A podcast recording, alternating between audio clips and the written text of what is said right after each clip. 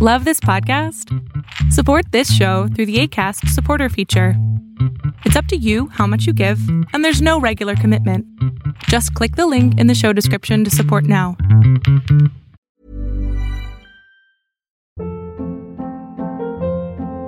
Hold up. What was that? Boring. No flavor. That was as bad as those leftovers you ate all week. Keke Palmer here, and it's time to say hello to something fresh and guilt-free. Hello Fresh. Jazz up dinner with pecan-crusted chicken or garlic butter shrimp scampi. Now that's music to my mouth. Hello Fresh. Let's get this dinner party started. Discover all the delicious possibilities at hellofresh.com. Quality sleep is essential. That's why the Sleep Number Smart Bed is designed for your ever evolving sleep needs. Need a bed that's firmer or softer on either side? Helps you sleep at a comfortable temperature? Sleep Number Smart Beds let you individualize your comfort so you sleep better together. JD Power ranks Sleep Number number 1 in customer satisfaction with mattresses purchased in-store. And now, save 50% on the Sleep Number limited edition Smart Bed for a limited time. For JD Power 2023 award information, visit jdpower.com/awards. Only at a Sleep Number store or sleepnumber.com. Hi, I'm Stephanie Scheller. I am a speaker, an entrepreneur, an author. I've worked with 700 plus companies over the past decade or so, helping figure out what made these guys work and these guys struggle. And over the past decade, I have spent time breaking down everything from sales to marketing to systems.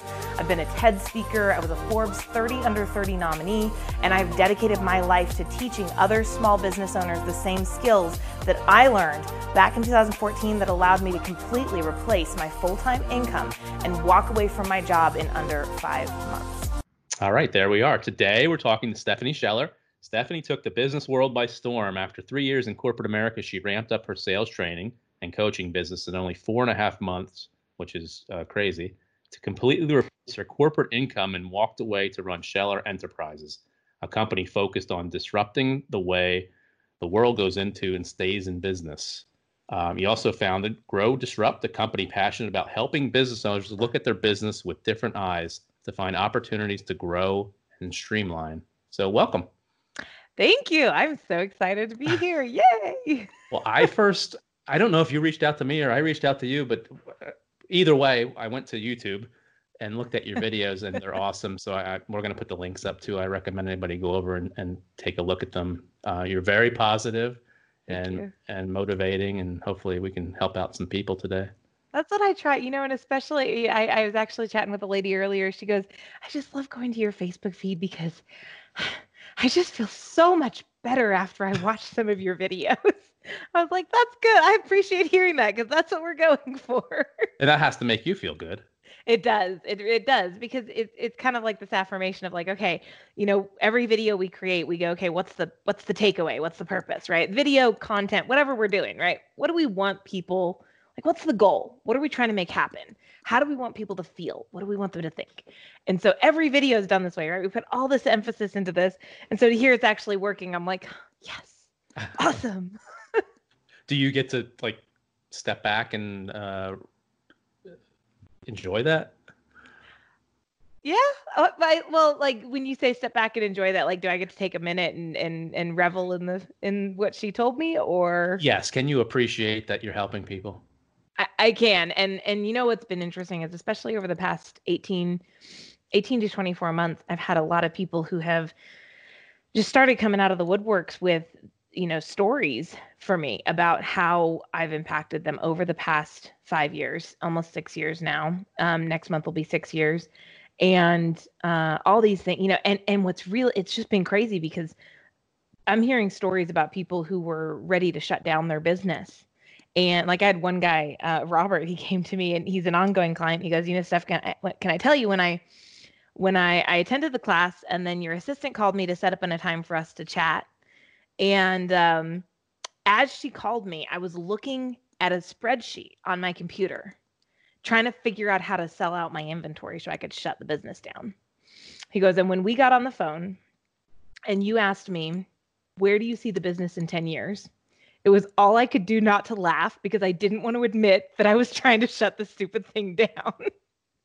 he goes, and then you, you know, convinced me to to get going with this. Pro-. Like he goes, you saved the business. Like we would not be here three years, yeah, two and a half years later, if if I'd done my thing my way. And now he's, you know, he's providing, um, he's taking, he's got a whole team of people that he's part of, like these people's income, and he's able to actually take care of them. And he is actually like, he was telling me about some of the things that have happened in his life and where he's getting to go with his life now and the things he's getting to do and how excited he is that he can do this Whereas if he was working a corporate job, he wouldn't have the flexibility that he has now to do the stuff that he's wanted, the the passion projects he's get having time to jump into.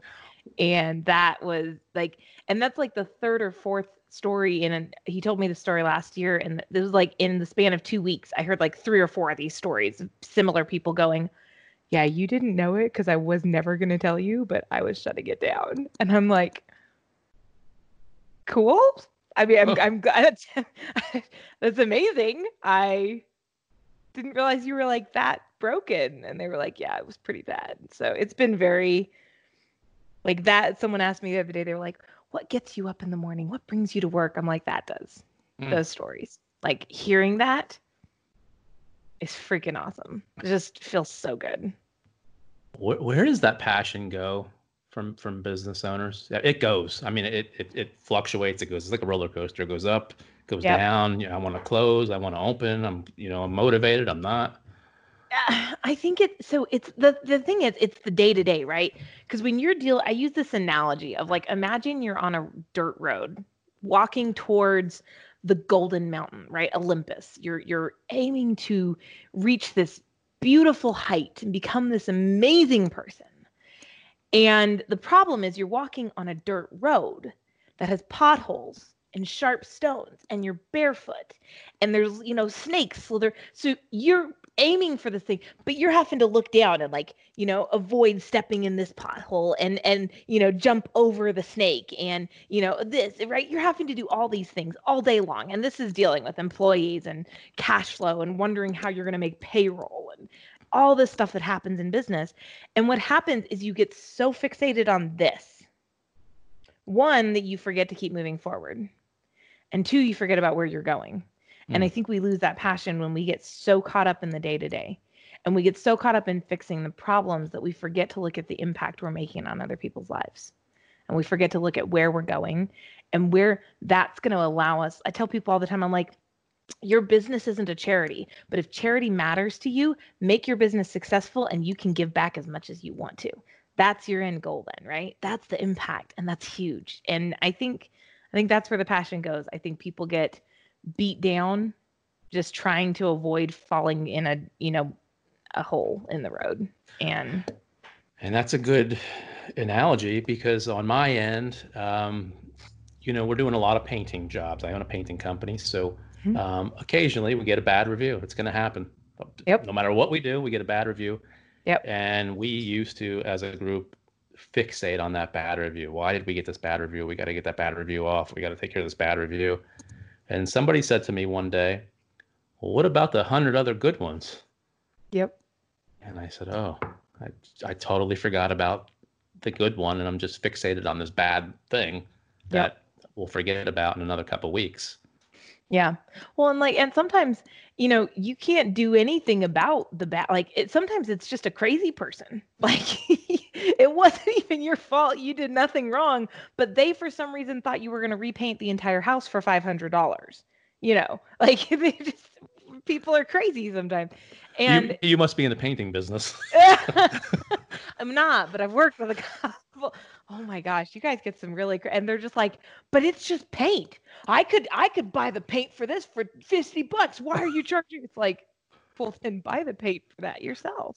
my dad used to say to me, he passed away now, but he's he used to drive me crazy. He used to say, Where do you find your crazy customers at? Because he painted with us every day. and it would drive me crazy, but now I look back and laugh about it. But right. But they, they do, and people are just crazy Right. I, I heard a saying that I love. It said, a person is smart. People are not. I was like, that's a really, I like that. Could you can you tell me? Can we go backwards and can you can you kind of Yeah. tell me? Um, so you were talking about going to college before we started Mm-hmm. uh, recording. Um, what were you going to college for? God, okay. My degree is in equine business and facility management. I was going to manage a horse barn, um, which has nothing to do with what I'm doing right now. Everyone's like, So, did you use your degree? I'm like, I used three classes from my degree. So, that's uh, $33,000 a piece for each class that I'm using. Um, oh, yeah. Absolutely. So, that's what I went for school for. I loved it while I was there. I still have a horse. I love my horse. Um, I, you know, it's one of those things that does bring my passion back and my joy back. And I think that's another thing entrepreneurs forget is you have to have things in life that make you happy, right? It's not all about the business. And um, and so I, I'm kind of glad it didn't become my my job, you know, running a barn because it's my passion, right? That's my that's my that's my side you know hobby that I love to go do that isn't a job so I get to enjoy that still as opposed to it being you know exhausting so Where was the where was the switch? um well so when I graduated I graduated in 2011 and um had this realization I was applying for jobs I didn't want to stay up north so I went to school in Ohio and I suffer from SAD, so the seasonal affective disorder. So it really hits me hard. So the winter months were very, very challenging on me.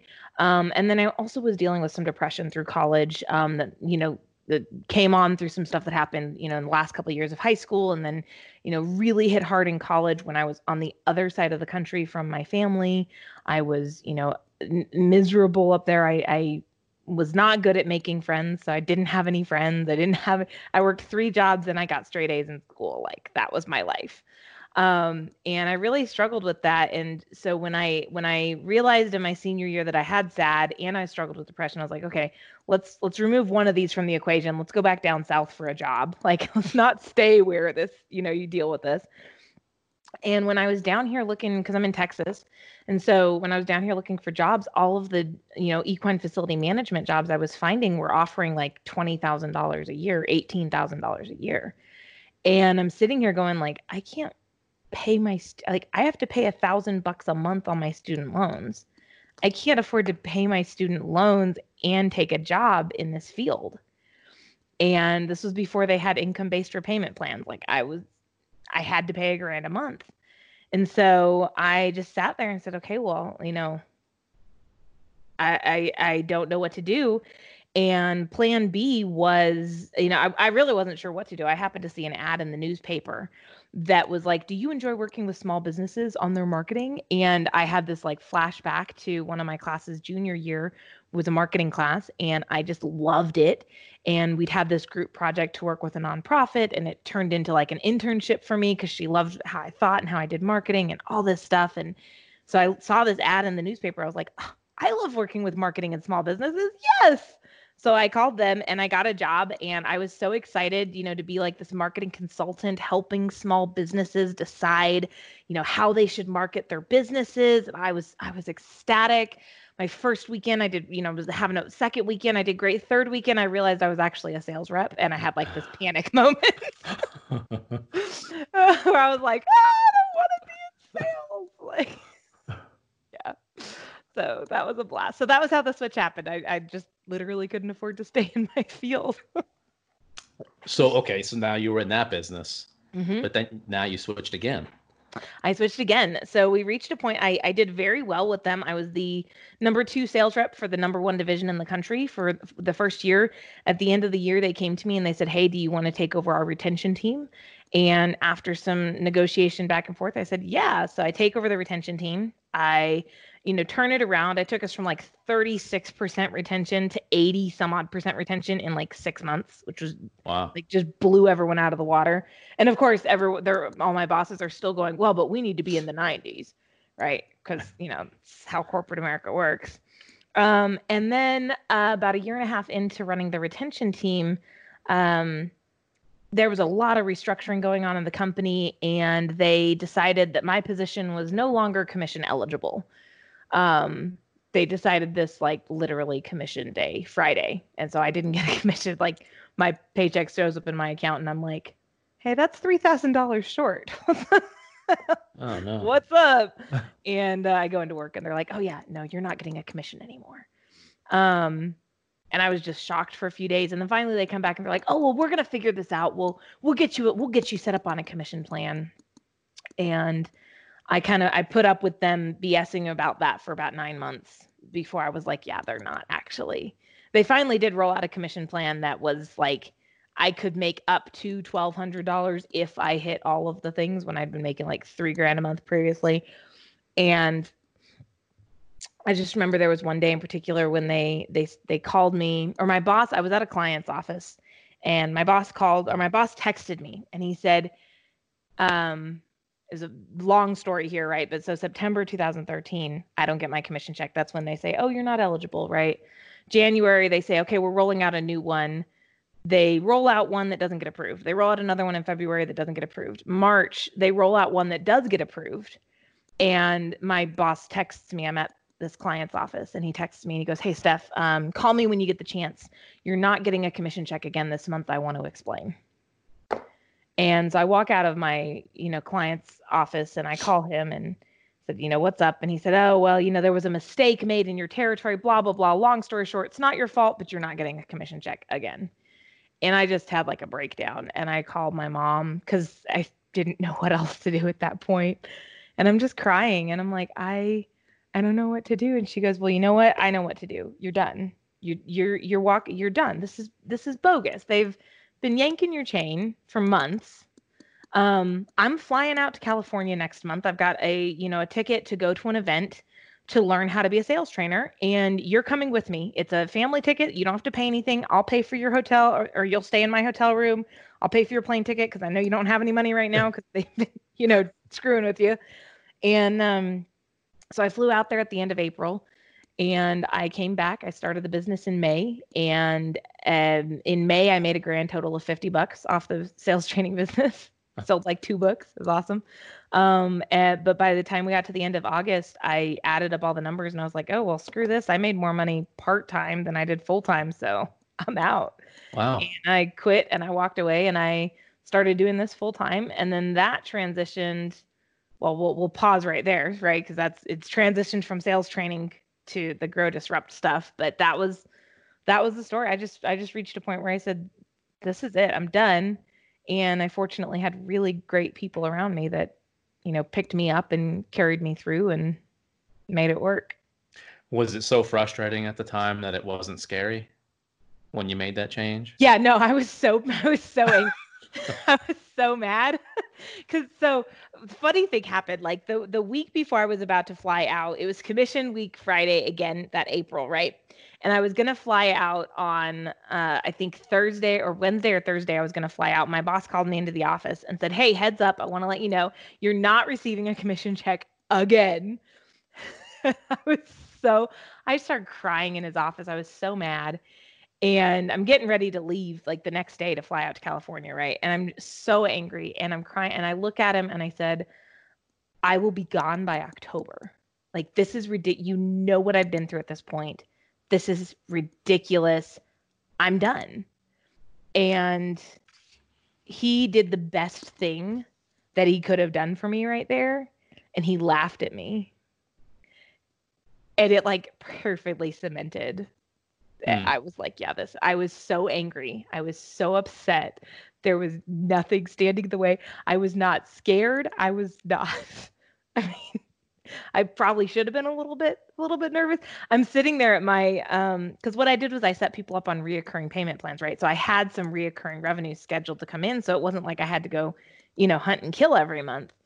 Um, but as I'm sitting at my going away party, I've got text messages from three of my five clients letting me know that they were going to have to cancel and they couldn't renew with me for, you know, one person had, you know, it was all like outside of their control. Like one person's husband was moving and so they were moving to another country and so she had to shut down the business and like all this stuff like I'm just sitting there at my like going away party like trying not to look at my phone cuz I'm like panicking of like, I just quit. Like, I just quit. what the hell did I do? and I think that was the only panic moment I had. But other than that, I was just so angry that I, I was not worried at all. I was just mad. So then, so then you had a few months. You just said of, Mhm. of not a lot of income coming in. yeah. Well, And- so we what happened was um, I was like, okay, well, you know what? I built this up. I can do this again. So I left the job anyhow. I'd been saving all the money that came in. So I had a little bit of a nest egg, right? Basically, all the money that came in, I didn't spend it. It just went into a savings account. So um, everything just got, you know, chunked away, chunked away, chunked away. Um, and I I went out and it was interesting because I think that's something a lot of people deal with when I went from working a corporate job and working this, I had a ton of structure, right? So you leave here by seven in the morning to get to work. You are back home by six, six thirty. You get dinner. You go to work, right? You work until eleven. You go to bed. You're back up by 3.30, 4.30. You're working for a few hours. Get ready. Get out the door. Um, and so there's all this structure. And then when I quit, there was like no structure. And so not only did I lose all this revenue, but I was super confident I could replace it. But I lost all this revenue. Um, and I didn't have any structures in place. So I thought I was going to rebuild it all really quickly. But I ended up getting falling into this kind of lazy rut and being like, ah, but you know what? If I could make that bit that money while I was working full time, of course I can make it now. And it was about middle of October. So so I quit the end of August, right? They made me work my last two weeks out. So I worked my last two weeks. Um, by the end of September, those guys had all not renewed, right? So October's going on. Halfway through October, I'm realizing like, oh my gosh, Rev- like that was when I had my next panic moment of like, oh my God, revenue sucks. Like I'm in trouble. I'm gonna like I had to transfer money to pay bills, right, out of the savings account, and and that was when I had my like, oh crap, I got to do something different now.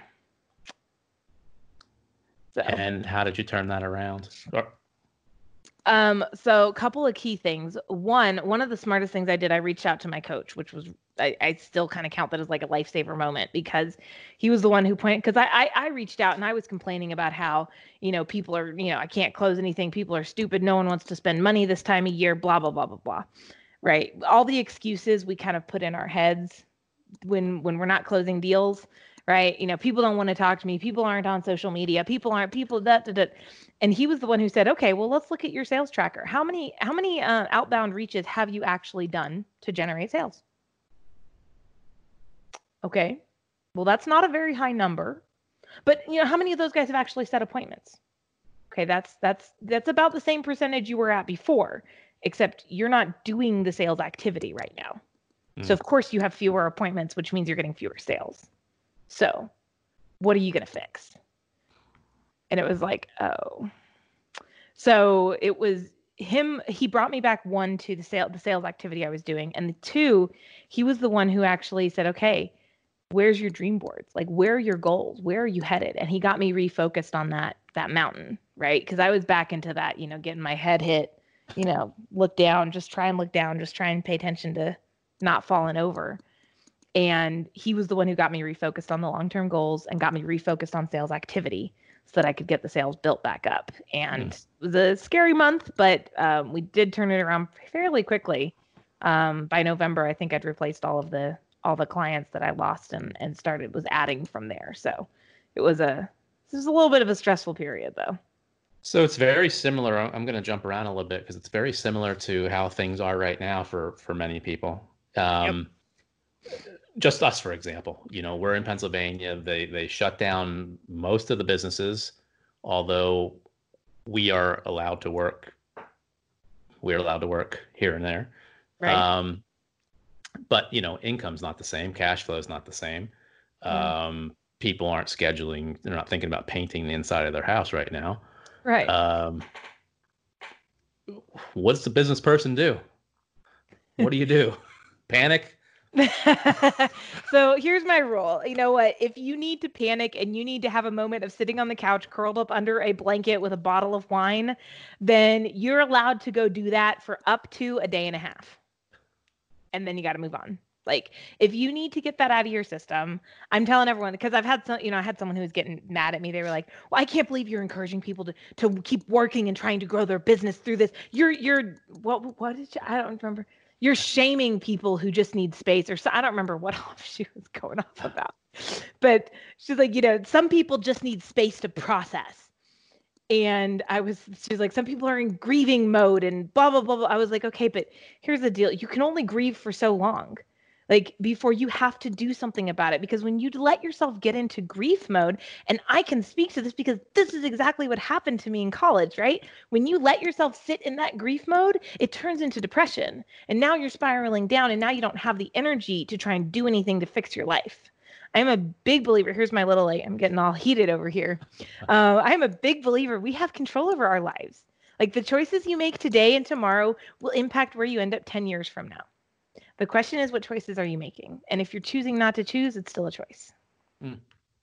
And so, you know, if you need that space, that's cool. Take a little bit of space. But here's the thing you can't give yourself a week or a month. I've had people come to me and say, Well, I'm so busy chasing my kids, I can't do anything in my business. I'm like, You're going to have to set some boundaries. Okay. You're going to, you got to do, there's three things that you can do right now to work on growing your business because I'm a huge believer that businesses are going to come out of this on the other side. Some businesses are not going to come out on the other side, which sucks. But some businesses are going to come out a lot stronger, a lot better for this. See, right now, your competition is terrified, right? Everyone's quiet, everyone's doing nothing. Right now, whereas previously, when you're marketing your business, you're trying to like eke market share away from your competition. Right now the market's empty. Like go take as much market share as you can. Market your business. Now here's the key because now people go well you know how do you market your business in the midst of all of this? And you know without seeming crass which is a really good point. So the key to being able to market right now in a way that's actually going to make an impact is to go back to your marketing message okay so what is the message you're communicating and this isn't your tagline right this is i was working with a, a pressure washing guy and I said, okay, we need a marketing message. And he was like, well, I think we should say something like sparkling clean saves dreams or something. It was something he was trying to come up with something catchy and fun. And I said, no, the marketing message is the story that you're selling people, right? So if you look at a Kay Jewelers ads, um, and I use Kay Jewelers for a lot of examples with this because they're very they're out there. A lot of people have seen their ads. And I said, if you look at every single one of their ads, what do they do? They bring two people together so their tagline is every kiss begins with K. And what they're trying to tell you is if you buy a piece of jewelry, you know, you you get a kiss, right? But what they're really selling you is we create special moments between people that last. Hmm. And that's the marketing message. I said so I looked at this guy and I said, we need a marketing message for you. Right? What is it people are actually buying when they're buying a pressure wash driveway, siding, roof? Right? they're buying that feeling when they drive up and it feels good, feels clean, everything feels brighter, life is better. That's the marketing message. You deserve to feel better when you pull up, when you come home, when you show up to work, whatever it is, right? So we went from pressure washing to this marketing message about you deserve to feel better, right? You deserve to feel happy, excited. Okay, so now that we have a marketing message, now we can say, okay, how do we take this message and apply it to the circumstances going on today? So, how can we say, okay, we believe that you deserve to feel better with your life. So, here's three things you can go do today to make your house feel a little less cluttered. Right. And so now I'm talking and I'm promoting my marketing message, and I have something to talk about that's relevant, that's not fear based, that's not beating people down, that's not scaring people that people want to hear. And so I now have something to talk about, and the rest of my competition is too scared to speak up. So that's how you market right now. So that's the first one. The second one is strategy, coming back to that long term strategy. Right, right now, it's, it's hard to, to lay a strategy for six weeks from today, right? Everyone's like, what are we going to be doing in four weeks? I don't know. Can't tell you that one. um, but you can look at where do I want to be in 10 years? right? One of my favorite quotes is the Tony Robbins quote, where he says, you know, the human being often uh, overestimates what they can accomplish in a year and underestimates what they can accomplish in 10, 20, or 30. So refocusing on those long-term goals. And then when you're focused, okay, I want to be here in 10 years, you can say, okay, by the end of this year, I need to be here. Right. And so you can set a more intermediate goal, but it gets you, it keeps you again from being caught up in the ruts in the road. And then the last thing that I'm encouraging people to work on is mindset. Um, you know, if you deal with depression, if you deal with anxiety, I know a lot of entrepreneurs who are, you know, a lot of times entrepreneurs are ADD. I don't know if you are. I'm definitely ADD. Um, and and I, I, think with that comes this anxiety, right? This voice in the back of your head that won't shut up, that's going and going and going. And so now is the time to do some meditation and read some books and pick up some tools to deal with the stories in your head, to deal with the mindsets that are causing problems for you. And so that's what I keep telling people. I'm like, there's three things you can do. You can market your business in a nice, in a good way. You can look at your long term strategy and reset your strategy, and you can work on building your mental tools for handling this stuff. Awesome. That's that's awesome. And I, you know, I think one for me, I mean, I'm a good example. So I have everything you just said. Um, you know, I'm not out doing sales calls and estimates in person every day. Right. So that took up a lot of chunk of my mind space. Mm-hmm. Um, so now we're we're switching it. I, I really think this is a great opportunity, not, you know, barring all the bad things that are happening. It's right. a great opportunity for a business who will hustle and figure out a way to make it happen. So I mean, we've went to virtual estimates, we've went to nice. to video emails, um, we've went to anything we can possibly do to to to keep it on top of their mind uh, and to plan as we go forward. And um, yep. for us, it's it's we'll, we'll we'll be fine on the other end of it. Um, yeah. Another good thing is there's going to be a lot of talent available. Yeah, right. Um, so that's that's like um, inspiring for us because right? we can find a lot of great people. I know because um, that's that... been a challenge for the past few years has been finding good people. They've yes. all been employed. They've all been caught up. So now, I mean, there's there's pros and cons, right? It, it sucks to have to go through a recession, but there are definitely some silver. There's some silver lining there, right? Like find mm-hmm. being able to hire great people. Some of the best people in the world are going to be available for you to hire right now for your business. And of course, some people are sitting here going, "Yeah, but now I have no cash to hire them." Um, well, that's a different conversation, but everything will work out. It will. Absolutely. Can we talk about uh, Grow Disrupt? Can you yes. tell us about? Yeah. So Grow Disrupt, Grow Disrupt stemmed from um, when we started the business and we were doing sales training. Um, there was we were doing these two day sales scripting workshops. And so we would have people who'd buy these tickets they would come in we'd walk them through the curriculum and it was me and one other trainer. And i just remember at the end of one of the events um, my trainer made a comment to me that kind of made me pause for a second and really caught my attention. Um, and i don't remember exactly how she phrased it but she basically said something to the effect of can i work with the small business owners too? Because when we would get onto the exercise portions where people are drawing working stuff out right i would assign her to go work with the sales reps. So we would get a mix of business owners who are building their you know for their business and then we get sales reps who are working inside another company and building it for you know another company. And so i would always assign for her to go work with the sales reps not realizing i mean i just i just had more fun working with the small business owners. And so there was this moment of oh like when when she asked that i was like interesting. Like I'm much more passionate, much more excited about working with small businesses. I had a coaching practice that I ran on the side where when I left my corporate job, um, a bunch of my my clients called me up and just said, "Hey, you know your replacement kind of sucks. You know you used to work with us on our marketing and you know help us design like you actually were like helpful. Your replacement doesn't do any of that. How much would it cost for us to work with you? So i'd always had this like practice of, of clients that i worked with that, that were coaching clients and they were all small business owners. And so i had this realization of like i really where i get passionate and excited about is working with small business owners. And when I started to look at where do I see this in 10 years, 15 years, and really get serious about it, I was like, yeah, I don't see this being a sales training business. I see us helping small businesses.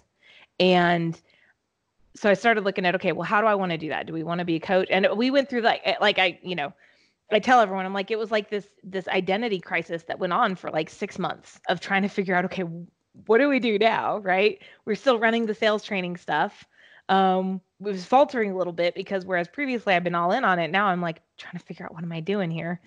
Um, and so I decided, okay, I want to put on events for small businesses. And I want to, because I don't know everything, right? I can't put on the, the, like I can do a training event. I'm really good at marketing. I'm really good at sales and I'm really good at, you know, the psychology side of people, managing people. Um, but I'm not the expert in everything in business. And so we started putting on, we put on our first big event where we brought in speakers from all over the country um, in 2017. Um, so we started working on that 2016 and put it on in January 2017. And that was when I was like, okay, this is what I love to do. And that was when we officially made the transition. And I said, okay, we're an events company. We put on events, we design the agenda, we find the speakers, we book the venue, we book the caterers, we sell the tickets, and our events are going to be application focused.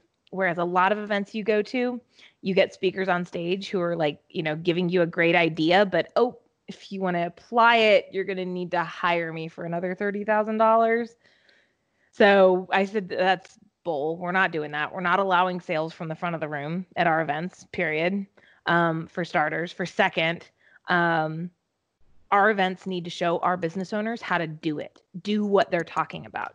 So we're going to go out and we're going to find the business, the, the speakers who have actually accomplished what they're talking about, right? I don't want the I don't want the professors who, you know, had a business back in the 80s. Like the business arena has changed. So we're going to find speakers who are active and currently have multiple businesses where they're applying these concepts to create successful massive growth right? Where they're not so far removed from the guys in the audience, right? That that they they can't relate to where these small business owners are at.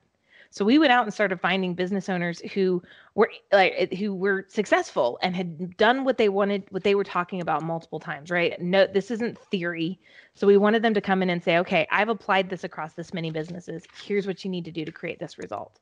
And then I wanted them to walk them through this. And so that's those are the hallmarks of our events. Is our speakers are like they're the real deal. You may not have heard of them, but they're out there running six companies successfully and they're, you know, they they are the expert in their area and they're going to show you how to do it for your business. And that was where I started to really that was where I really found what I got passionate about. And so we rebranded the company 2018 to become Grow Disrupt, which is the event company. How how has the uh, the pandemic affected business right now? Obviously, you can't go out and have uh, functions, Right. So um, the good news is we've always done some of our events online, some of our events offline. So that was helpful because you know it made the transition to online events not that difficult because we were already very familiar with it.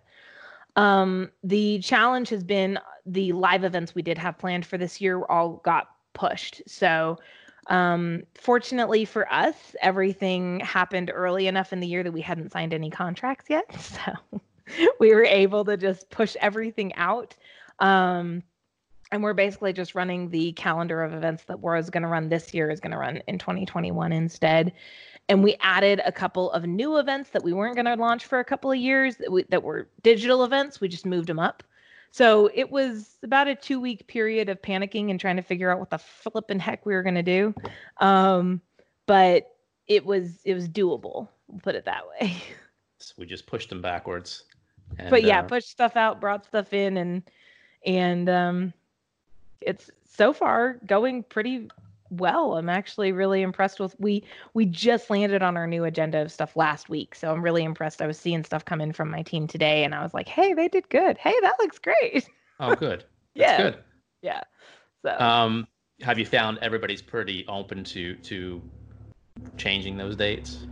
They are. Well, so the you know the the one event that we've sold a bunch of tickets to already, our our annual grow retreat, which is that that it was the first event. It's gone through some evolutions, and now it's this now it's this event that like all of our business owners go nuts over. We've already sold 50% of our tickets to next year's event and it's, you know, we're filming this at the beginning of April. Um, we'd sold 50% of our tickets, you know, like a month ago already. So we, you know, and we're still selling tickets, which has been interesting because I've had a lot of people who are saying, well, you know, I'm sure you're not selling. I'm like, no, actually, we're still selling two to three tickets. Like, like we're still, it, they're trickling, but we're still selling tickets. People aren't afraid to read, and especially I think it helps that the event isn't until January. So people aren't worried about that. And there's a lot of trust that goes on where people are like, okay, I know if something does happen, Steph will make it right by us. Like Steph will take care of us. So, um, you know, I forgot what the original question was. That was my ADD there. Um, the question just was have, have has everybody been open to to changing the dates Oh. for you guys or have they just said you know what i'm, I'm forget it we've you know what we really haven't we've had we've had one person one person that was like uh, but everyone else has been has been fine i mean the like i said the one the one that we have actually sold tickets to we're not changing the date because that's not till next january. The rest of them we hadn't sold tickets to yet so it wasn't a huge hairy deal um and we're replacing them with other stuff so even if we had sold like we've got some digital events going but we didn't have to change anything for those events because they're digital they're online. So we we actually have not i know a couple of events i was going to had moments of like where they were changing their dates and so they were reaching out and i mean i didn't have a problem with them reaching out to say hey we're rescheduling because you know we don't want you flying to new york right now. Right. i really appreciated that actually so. Yeah. And it's been our same experience. We've had nobody cancel. Yeah. We've actually been sales wise busier. I know we have too, which has been. I feel like either your company is like busier or dead. Like, I don't feel like there's an in between right now. Right. Now, uh, in this day and age, if you go on Twitter, it seems like everybody has side hustles. Um, I know I do. Uh, the the issue starts to become when that side hustle gets larger and larger and larger, and maybe I'm running out of time for my regular business. Yeah. What's what's a person do? Well, so that's where you've got to look at where, like, where are you really passionate about? And if they're sitting here saying, well, I love my side hustle, the business pays me, Steph, right? So I got to keep the business going. Well, then it's time for you to become a true business owner of your business and not a business operator. If you don't want to be involved in the business, here's the thing a lot of times business owners forget that you, as the business owner, should be taking profit distributions. And if you work inside the business, you should take a paycheck, right? But you're the owner. So you should get profit distributions. Think about this. If you owned stock in Apple, and let's say you got your profit distribution one week, or or let's say let's say you got a letter from Apple saying, "Hey, by the way, if you want your profit distribution, you're going to need to show up at our offices and work for a week next week." You'd be like, "Yeah, screw that." Like, no. Right? I gave you my money to you to leverage as operating cash. You're supposed to pay me a profit distribution. I don't have to show up to work for this. But so many small business owners do this. They show up to work, they either take a paycheck or they take profit distributions. Okay. What I've I, I'm very closely aligned with Mike Michalowicz's concepts. Have you heard of Mike? Mm-hmm. Yep. Yep, the profit first stuff. Do you have his book? right behind- somewhere? I do. Yep. So I actually have two of his books over here on my desk. I have way too many books on my desk. So I've got Profit First, which I leave on the desk because I reference it all the time. And then I actually have his next one, the Fix This Next book, which isn't out until the end of April. And it is really an awesome book. Um, I'm just loving reading it. So good. I'm doing some stuff with him. So that's how I got an advanced coffee. But Cool. um, I'm a big believer in that profit first concept. You should take profit, you should take paycheck. Um, and if you don't, like if you decide, hey, my side hustle is where I'm really enjoying this, and this is where I get my sense of accomplishment and my passion and my fire, and this is what I want to do with my time, then you need to work on setting up your business so that you can be the owner, but you don't work in it. You pay someone else to work in it, and maybe you take a 5% profit distribution once a year. But let's be real, a 5% profit distribution on, you know, let's say a 50 a $500,000 business, right, is still tw- I don't think I did that number right. Still 2500 at least, right? 2500 or 25,000. That's still you're still making money for being the owner, right? And you have to show up and do a couple little things, but you can free up your time.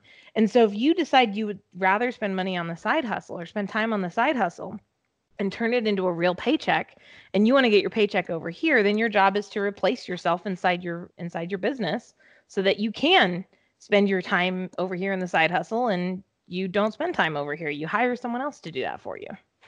Good point. Can't do both. I, I, I don't know if I could do both.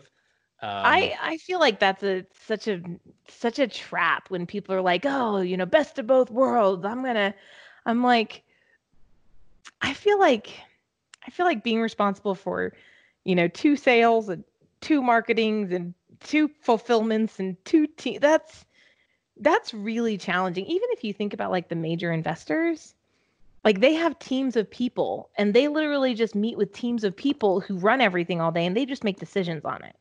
Right? Like but I think too many people try and do two things at once and and really struggle to to be successful with either.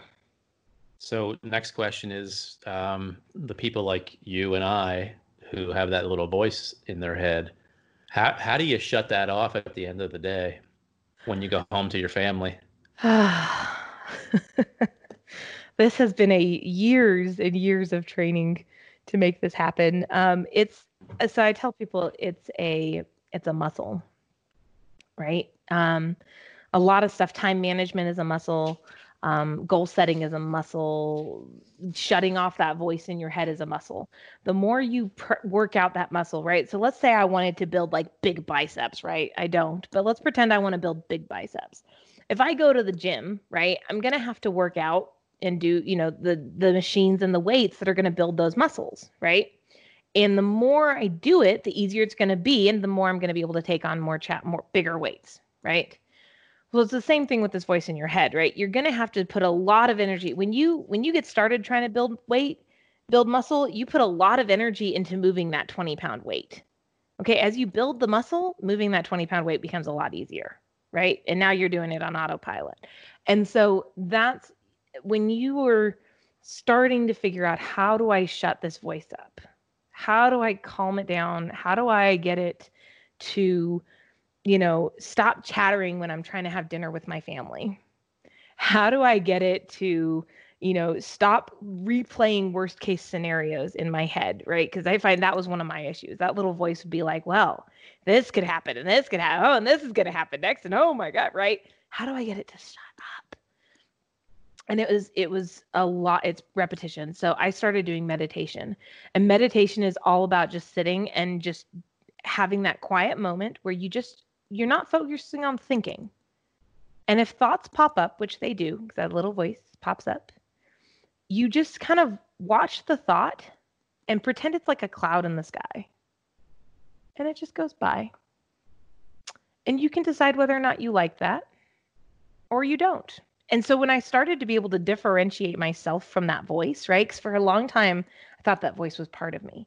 And so when I started to be able to differentiate, almost like the Emperor's New Groove, right? Have you seen like where Kronk's got, you know, Devil Kronk and, and Angel Kronk?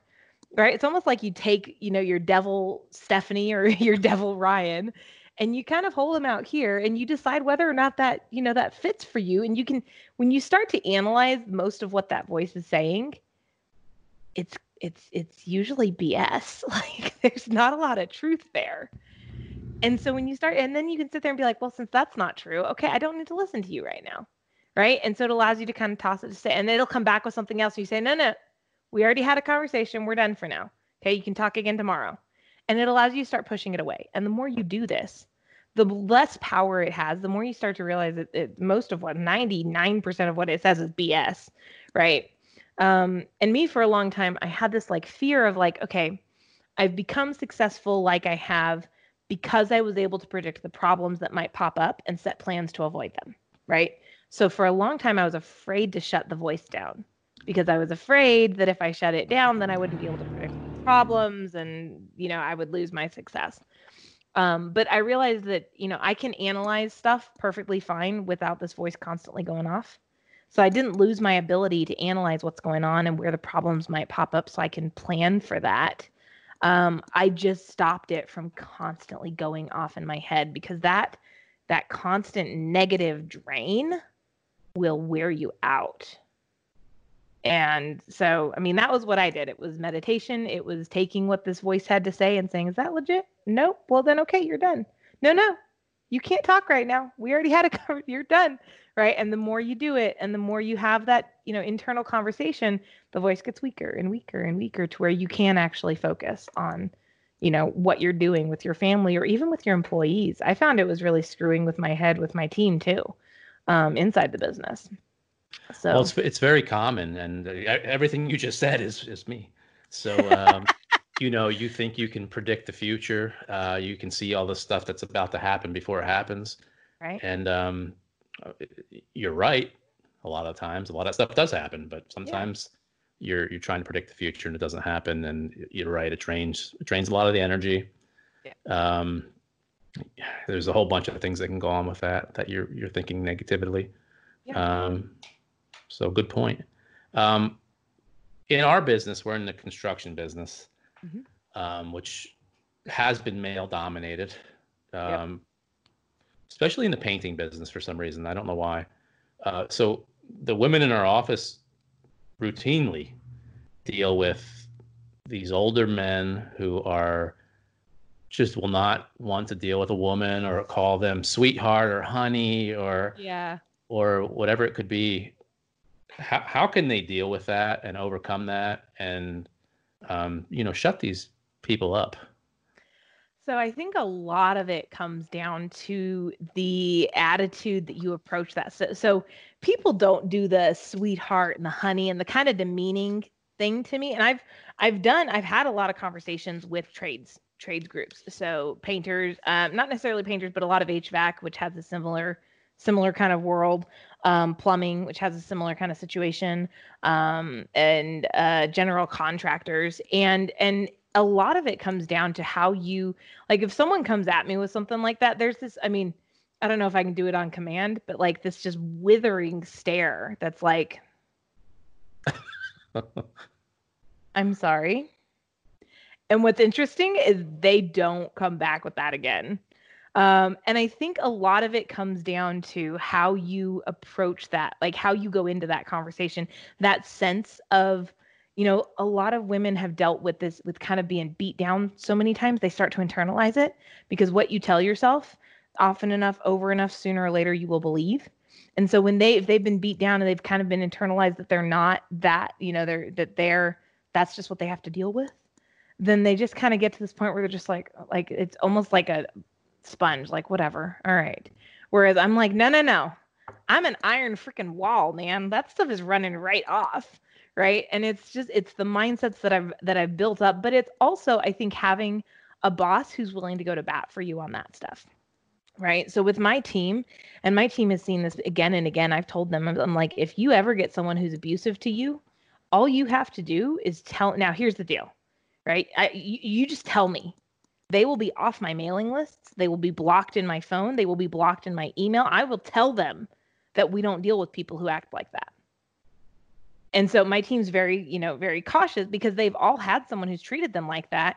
And I'll go to town for I'll go to bat for them. I'll call clients up and be like, "Hey, so I heard that um this happened.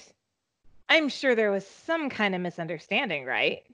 And then how they respond if they're trying to defend what they did, done, right? If they're like, uh, yeah, yeah, right. So, you know, it's not like an instant blacklist type of thing, but them knowing that I've got their back gives them a lot of a lot of strength as well. Like, okay, I I don't have to put up, you know, I can I can you know, I can I can stand up for myself here.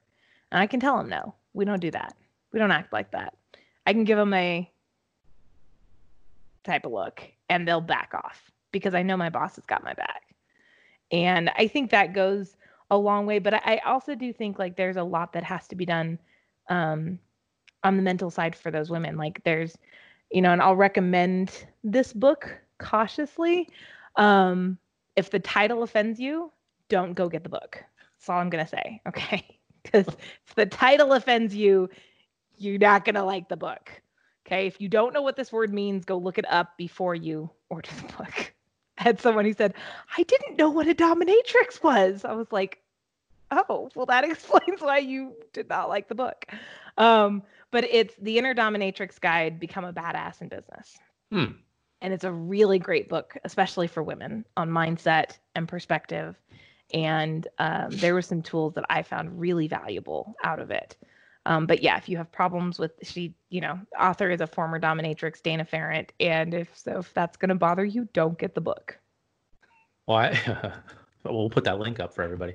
But I always say, Uh, the customer is not always right. I'm not. Yep. I don't. I don't adhere to that policy, and I, it- you know, I try to empower them to tell that person to go uh, uh, f off. Honestly, Right. uh, just don't deal with it. You don't have to Yeah. deal with it. You don't deserve it. Um, and you're not the only person they're talking to that way. So that's the bad part. So that's not just you. Yeah. They're probably talking to every woman, uh, every female who comes into their life, and maybe the one at home too. Yeah. So that's Yeah. not a good thing. No, you could be you could be the wake up call for them. You know, and I think women sometimes need to feel that like okay, cuz you know, if you think about it, women will oftentimes like we're the ones who will like give and give and give as long as we're taking care of everyone else, right? This is, you know, the mom is the one who's taking care of the family, taking care of this and this and this. And until you point out that, hey, you're actually damaging the family, you're damaging other people by not taking time for yourself, right? When they realize, like, women have an easier time for the most part internalizing it from an external perspective. So when women start to realize, hey, by me calling this person out, I could be saving other women too, and possibly from something worse than just being given a derogatory look or laugh or joke, right? If I'm willing, and and look, there's there's way you don't have to get all in someone's face. Like someone goes, "Hey, sweetie, can you take care of this for me real quick?" You don't have to be like, "Don't call me sweetie." Like, that's not what this is about. But you can you can be like, "I can. My name's Stephanie, by the way." Nice. right? And they're like, right, uh, thanks, Stephanie, appreciate that, right? Um, and it's it's always looking at the the pros and cons, right? I've got people who call, hey, sweet. uh, Mostly my husband calls me sweetie. I don't care about him, but like, you know, um, looking at the intent behind it too. If it's intended to be, you know, that's when you call it out. And there are very nice ways to do it without being an absolute prick, right? Um, and think about it this way: you make a bigger impact on them when you do it in a way that helps them see how unacceptable that was, as opposed to making them feel bad. Because when you make someone else feel bad, our automatic reaction, coming from a psychological perspective, if I start to feel bad, my automatic reaction is to go into fight or flight mode. And most of the time, I land in fight mode. Most guys land in fight mode too. So when you start making me feel bad, oh no, no, no, no. We're going down. Like, come on. Like I'm gonna, I'm gonna tear into, I'm gonna come up with 30 reasons why you are so wrong, right? And that doesn't help. So if you can find a way where you're like, that's not how we operate around here. And you can help them realize that what they did was wrong without making them wrong. Then you can make an impact and you could make an impact that could impact like you said their home life every other person they're engaging with interacting with i mean at a huge level so yeah Cool. Good advice. Um, I see your book right behind you. yes So, friend power. friend power how the I friends ho- you choose You can say this a lot better than I'm going to, but uh, the one thing I firmly believe in is who you have around you is who you will be. So, could you could you explain that? yeah. So our our little tagline for the book is um the company you keep will either elevate or relegate your success in life. Um, they will either pick you up or they will drag you down. And this is going to come down to everything in your life from your spiritual levels to your finances your hobbies your um your business your personal life your relationships i mean everything in life is impacted by the people you hang out with and way too often we allow ourselves to hang out with people. Maybe we work with people that we don't feel like we can get away from, or we have friends that we've just been friends with them forever. And you know what? We just ignore. Actually, there are sometimes when I see relationships with people where they don't even see or hear what the other person's doing that's wrong because they've just blocked it out for so long. Right. Like, you know, we'll use, you know, race. I've heard, you know, races where I've walked out of meetings and been like, dude, the racism that was not acceptable. And the person's like huh? Oh just like uh, i've just learned to ignore it. And i'm like no. No no no no no okay? That's not and it's not just racism or you know sexism or any like it is all it comes down to how they think and talk about money right? If you know you're surrounded by people who are looking for handouts you are constantly going to be looking for handouts. We in psychology we talk about an internal and an external locus of control. So that references whether you believe you you occur to life, right? Whether I happen to life or life happens to me whether you believe that I got in the car and I got stuck because some genius up ahead got, you know, in a car accident and that's my life and this always happens to me and so I'm late for my job interview so I'm not going to get the job and you know all because some dummy got in a car accident, right? That's an external locus of control. That's giving away your control to other people, right? An internal locus of control says I should have left sooner. This job interview is important to me. I either should have left sooner or I should have not scheduled it back to back with something else that I could have left sooner. I need to do this. I'm going to call them right now and let them know I'm stuck. I'm going to I'm going to be proactive. And so where your locus of control ends up is determined by who you hang out with. So if you hang out with people who think that they that every everything happens to them, life happens to them, you're going to end up believing the same. If you hang out with people who believe they take control of life and they happen to life, you're also going to end up believing the same. And so that's going to impact the choices you make in relation to everything. It is going to it is going to influence where you end up financially in business with your job.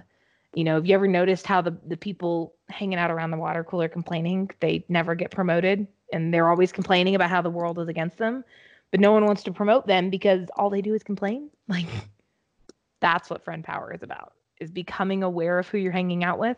And then once you're aware of it, doing something about it. Awesome. Stephanie, we're going to have to do a part two because I still have a million questions left and you're awesome. Um, That's awesome. Where, where can we find you at and all your things? Your sites? Um, best best places. We have two sites you can go to. We have the company site, which is growdisrupt.com. You can see all the events we're up to. You can see we have a ton of articles on there, tons of free resources. Um, you can also go to the stephaniescheller.com, like the one and only. Um, and if you want to chat with me, you can. I mean, I'm on Facebook. Um, I'm not really. I mean, I have an account on Twitter, but I forget it exists a lot. Um, so Facebook's probably the better place to go there. Um, but if you just go to the websites and you want to chat, you can fill out either one of the forms. And my team is really good. They'll get you to me within like 24 hours. Um, so I'm happy to chat, answer questions, dig deeper on any of that stuff. Nice. I, oh, I appreciate it. This was this was great. Thank you. I'm so glad we connected. I um I had a lot of fun with this one. So thank you yeah. for creating space for this. Oh, you're welcome. All right. Well, we'll do it again because, uh, like I said, there's uh, I missed half my questions, but we can go in depth on some others too. There we go. I love it. So, we will set that up. Cool. I appreciate it. Awesome. Thanks Thank so much, Ryan. Much. Yep. Bye bye. Ever catch yourself eating the same flavorless dinner three days in a row? Dreaming of something better? Well, HelloFresh is your guilt free dream come true, baby. It's me, Keke Palmer. Let's wake up those taste buds with hot, juicy pecan crusted chicken or garlic butter shrimp scampi. Mm. Hello Fresh. Stop dreaming of all the delicious possibilities and dig in at HelloFresh.com. Let's get this dinner party started. Imagine the softest sheets you've ever felt. Now imagine them getting even softer over time. That's what you'll feel with Boll and Branch's organic cotton sheets. In a recent customer survey, 96% replied that Boll and Branch sheets get softer with every wash. Start getting your best night's sleep in these sheets that get softer and softer for years to come. Try their sheets with a 30-night guarantee. Plus, get 15% off your first order at bollandbranch.com. Code BUTTERY. Exclusions apply. See site for details. Hey, everybody, thanks for listening to my podcast. If you're looking for social media content for your contracting business, painting contractors, carpenters, electricians, any type of contractor, please check us out on Instagram at Amato Media or check us out on LinkedIn. We can definitely help you all out. So, have a great day.